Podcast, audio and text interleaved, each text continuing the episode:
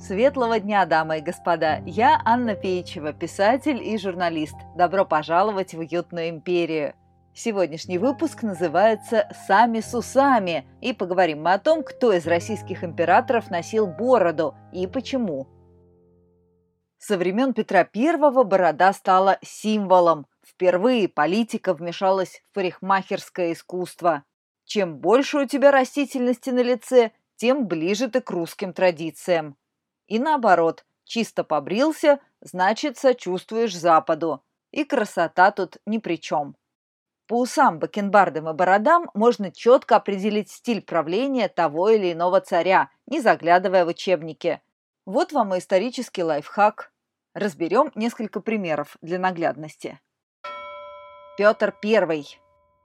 Все знают, что великий реформатор повелел повсеместно резать бороды, но почему он их так возненавидел? Дело в детской травме. Слышали про Хованщину? Когда Петр был еще мальчишкой, его сестра, царевна София, захватила власть в стране при помощи стрельцов. Многие родственники Петра погибли, сам он тоже жил в постоянном страхе. Потом Петр повзрослел, стал полноправным царем, но стрельцы никак не могли угомониться. Был новый бунт в 1698, а потом еще один в 1705. Можете себе представить типичного грозного стрельца. Красный длиннополый кафтан, окладистая борода. Как пишет историк Ключевский, Петр привык видеть эти признаки на государственных мятежниках, стрельцах и старообрядцах. Древнерусская борода была для него не физической подробностью мужской физиономии, а выставкой политического настроения, знаком государственного бунтовщика, наравне с длиннополым платьем, Сами по себе эти внешности, разумеется, не мешали реформе, но очень мешали ей чувства и убеждения, ими прикрывавшиеся. Это были признаки оппозиции, символы протеста. Что примечательно, парикмахерские нововведения касались всего лишь 5, максимум 10% населения России. Император не трогал ни крестьян, ни священников. Чистые подбородки должны были демонстрировать дворяне, то есть люди, ответственные за управление государством. Понятно, что государь желал видеть рядом с собой прогрессивную элиту, нацеленную на развитие западных технологий, привезенных Петром из европейского путешествия. Впрочем, с годами император ужесточил требования к бородачам всех сословий. В 1715 году был введен единый налог на густую растительность на лице – 50 рублей с человека в год. Пошлину отменили только в 1772 при Екатерине II. При этом чиновники, военные и придворные должны были оставлять лицо босым. На восстановление престижа бороды потребовался еще целый век. От Павла I до Александра II. На протяжении примерно сотни лет российские правители чисто брили подбородки, желая на равных разговаривать со своими европейскими коллегами и родственниками. Все императоры от Павла I до Александра II были вполне доброжелательно настроены по отношению к Западу.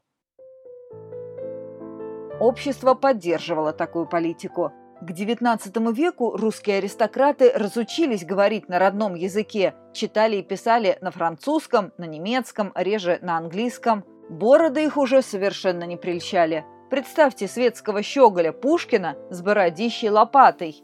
Немыслимо.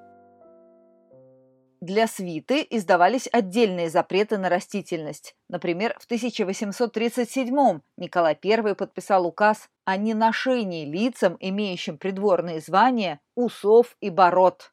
По мнению императора, право на усы заслужили только бравые военные, такие как он сам.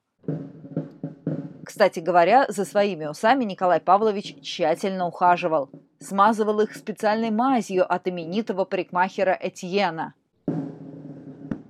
Александр II тоже носил усы, но относился к ним достаточно небрежно. К концу жизни разросшиеся усы занимали уже половину царского лица. Государь, как и его предшественники, тоже не терпел бородачей, однако его придворные иной раз отращивали такие бакенбарды, что их нужно было заправлять под галстук конце концов Александр Николаевич махнул рукой на все эти парикмахерские формальности и издал указ, разрешающий ношение бороды во всех войсках и на флоте. Правда, военным не позволялось красить растительность на лице так называемой фаброй. Помните нафабренные усы кисы Воробьянинова? Меня уверяли, что это краситель дает радикально черный цвет. Контрабандный товар. Всю контрабанду делают в Одессе. На Дерибасовской улице. Александр III. В 1877 году, во время русско-турецкой войны, будущий император Александр Александрович впервые отпустил бороду на зло отцу. Папа уговаривал все сбрить, но цесаревич был непреклонен, борода ему очень шла. Как пишет историк Ключевский, крупный телом и лицом, без изящества вельмож предыдущих царствований, он очень органично смотрелся с бородой. В результате Александр III стал первым бородатым российским императором, возобновив во внешнем облике традицию православных московских царей до Петровской Руси. Александр также стал первым императором, сурово заявившим иностранному посланнику «Когда русский царь ловит рыбу, вся Европа подождет». Государь, возмущенный трагической гибелью своего отца от рук народовольцев, взял курс на абсолютную монархию в традициях Ивана Грозного. Никаких больше заигрываний с Западом. Православие, самодержавие, народность. Под таким девизом проходило правление Александра Александровича. Мода на бороды стала постепенно возвращаться в общество и окончательно разрослась и загустела при Николае II. Если в юности цесаревич носил небольшие аккуратные усики, то после помолвки в 1894 году избрал себе уже более солидный образ.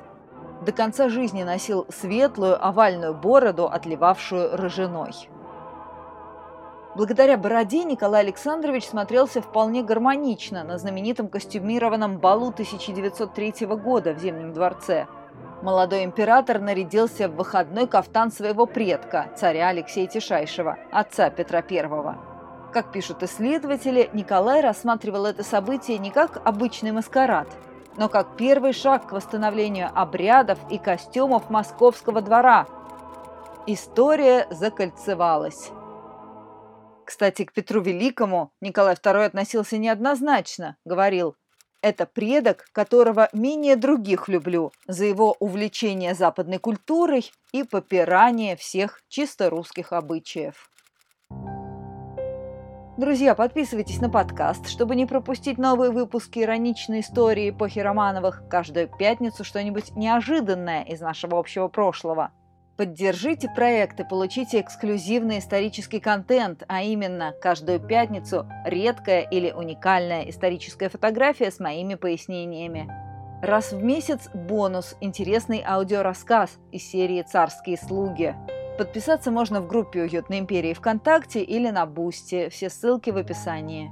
Также присоединяйтесь к нам на Ютубе и Яндекс.Дзене. Читайте книги серии «Уютная империя», рассказывающие о современной, альтернативной России, где Романовы правят до сих пор. Все подробности на моем сайте annapeicheva.ru Спасибо за внимание, было приятно с вами пообщаться. Услышимся на следующей неделе.